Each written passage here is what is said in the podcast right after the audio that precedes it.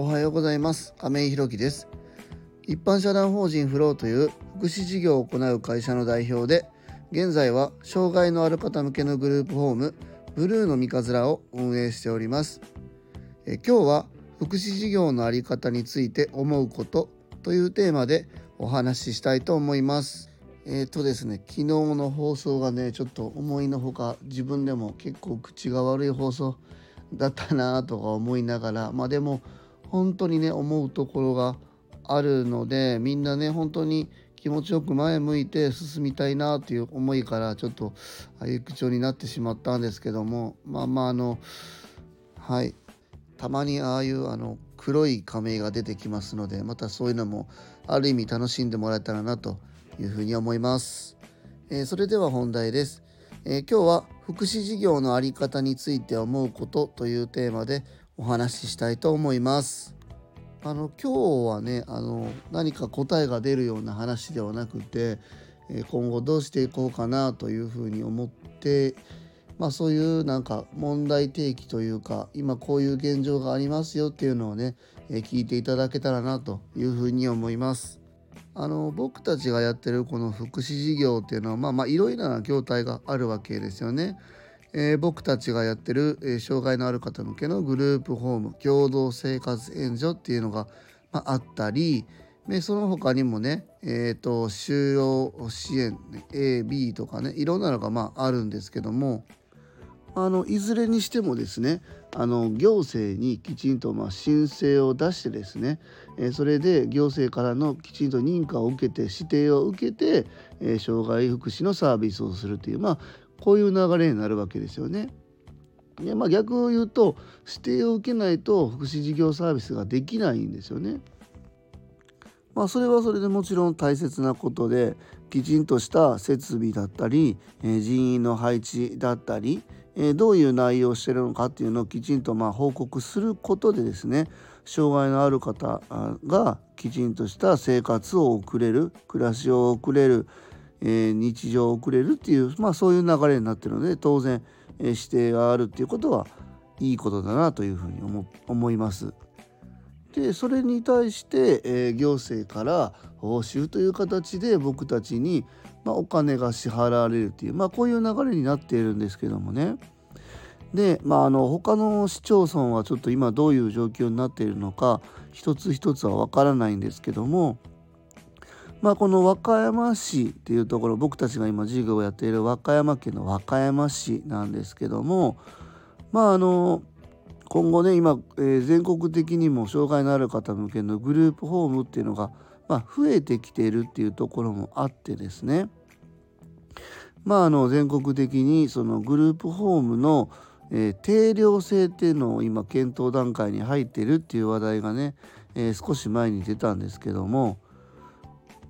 まあ、定量性っていうのは何かというと、まあ、あの読んで字のごとくね、えー、数を制限するもうこれ以上新規の受付は、えー、しませんよっていうことなんですよね。で現状を和歌山市の、え、障害者の方向けのね、え就労就労支援 B 型っていうのがこれ今定量制になってるんですよね。まああの就労支援の B 型っていうのは、まあ、あのそこ詳しく説明すると,、えーと、就労支援っていうのはお仕事障害のある方向けが日中ねお仕事をする場所っていうところなんですけどもこれ今 A 型と B 型っていうのがあって、まあ、詳しく分けるともっといろんなね就労移行とかまあまあいろいろあるんですけども A 型と B 型っていうのがまああるんですよね。この A 型と B 型の違いみたいなのはちょっとね今ここで詳しく話しちゃうと時間がかなりかかるので割愛するんですけどもこの B 型っていうのがね和歌山市でも、えー、かなり増えてですねもう今は和歌山市では就労支援 B 型っていうのは新規ですることはもう今できないんですよね。まあ、この定量制になるっていうのにはまあいろんな理由があると思うんですけどもその原因の一つの中にねさっき言ったように、えー、行政からね僕たちに対して、えー、成果に対する報酬っていうのが支払われるんですけれどもまあ、増えれば増えるほど報酬を払う支払い先行政からの支払い先っていうのがまあ増えるっていうのがあってですね和歌山市では今その就労支援 B 型の、えー、新規受け付けてない定量制が今もう満タンまで来てるので、えー、できないという状況になってます。で、えー、グループホームも今同じようなところに来てて、えー、検討段階に入ってるっていうのはまあ全国的に今そういう話になっているんですけどもまあなんとなくねその定量性をやりたいっていう気持ちはすごくわかるしうんまあ、お金を支払わない行政側の気持ちもすごくわかるので、まあ、一概にね否定するっていうことはできないなというふうに思うんですけども一方でね、まあ、この今定量制になる前までに、えー、間に合っている事業所は、まあ、自分たちが頑張るって決めると、まあ、続けることができるんですよね新しい、えー、ところが入ってくることがなくなるんでね。ただですねその障害のある方っていうのが今度行き先がどうなるかっていう話なんですよね。毎年毎年やっぱり障害のある方っていうのはまあねあの少なからずこういるわけで、えー、この定量性就労支援 B 型っていうのをやめたら障害のある方がいなくなるわけじゃないじゃないですか。なのでやっぱり日中どこかには行かないといけないってなった時にもうあのその定量制になってるんでねいいとこも悪いとこもずっと残り続けてるので悪いところでも行かなきゃしょうがなくなってくるんですよ。新規参入がないからね。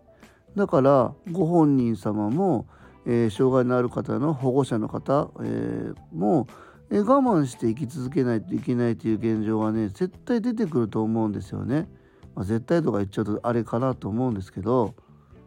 なんかねそれって不健康だなってちょっと思うんですよねちょっとじゃないな結構思うんですよだからでなので同じようにグループホームにもそういう問題がね定量性になるって決まっちゃうとその問題は絶対そっちにも来るわけですよ。暮らしのところで、えー、いいところも悪いところも残って行くとこないから悪いところにも入らざるを得なくなってですねえそういうところにずっといないといけないっていう問題がずっとずっとこう横たわっていくというふうになっていくんじゃないかなというふうに思っております。僕はねこの福祉事業をこう最近始めるまでは、まあ、営利の事業で働いてる時間の方がこう長かったんですけども、まあ、あの営利事業ってね福祉に向かないとかなんとかってよく言われるんですけども営利事業っていうのはもちろん定量性っていうのはなくてですねどんどんどんどん新しい会社がこう生まれてくるわけですよ。でそれに、えー、自分たちねそのもともといる者たちがそこに対抗して商売っていうのがこう何て言うんだろう洗練されていてですねいいとこは残って悪いところは消えていくっていうまあそういう当然の摂理がまああるわけですよね。それってまあ結果的にユーザー様お客様が、えー、いいサービスを受けれるっていうまあ風になっていくわけじゃないですか。まあ、もちろんいいことばっかりじゃないですよ。まあ、価格競争とかになって値段がどんどんどんどん安くなっていってですね、えー、それでこう企業が消費していって、えー、まあ利益売上は上がっているのに利益が上げられず潰れていくみたいな、まあ、そんなこともあるけども、まあ、ちょっと一旦そこは置いといてですね、まあ、いいとこは残って悪いところは消えていくっていうのは、まあ、まあそういう流れっていうのは絶対あると思うんですよね。ただこの福祉事業を定量制にしちゃうってなると、まあ、その問題がやっぱり絶対起きてくると思うんですよね。いいとこは残って悪いところは消えていくっていうことが、まあ、できづらくなる状況を国が作ってるんじゃないのかなというふうにちょっと危惧しております。まあ、自分たちは今ねグループホームっていうのもこの新規で立ち上げるっていうところはできたんですけども、まあ、だから安心っていう意味じゃなくって自分たちはもちろんいいサービスいい支援っていうのを提供していくつもりですけども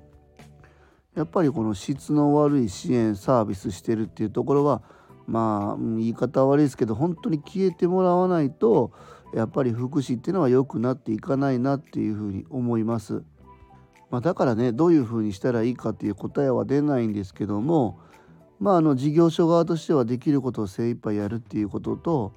まあ、あのそういうね障害のある方の福祉サービス事業を受ける側当事者様だったり、えー、保護者の方だったりはね本当に吟味して厳選して事業所を決めていただくっていうことが本当に大切になってくるなというふうに思います。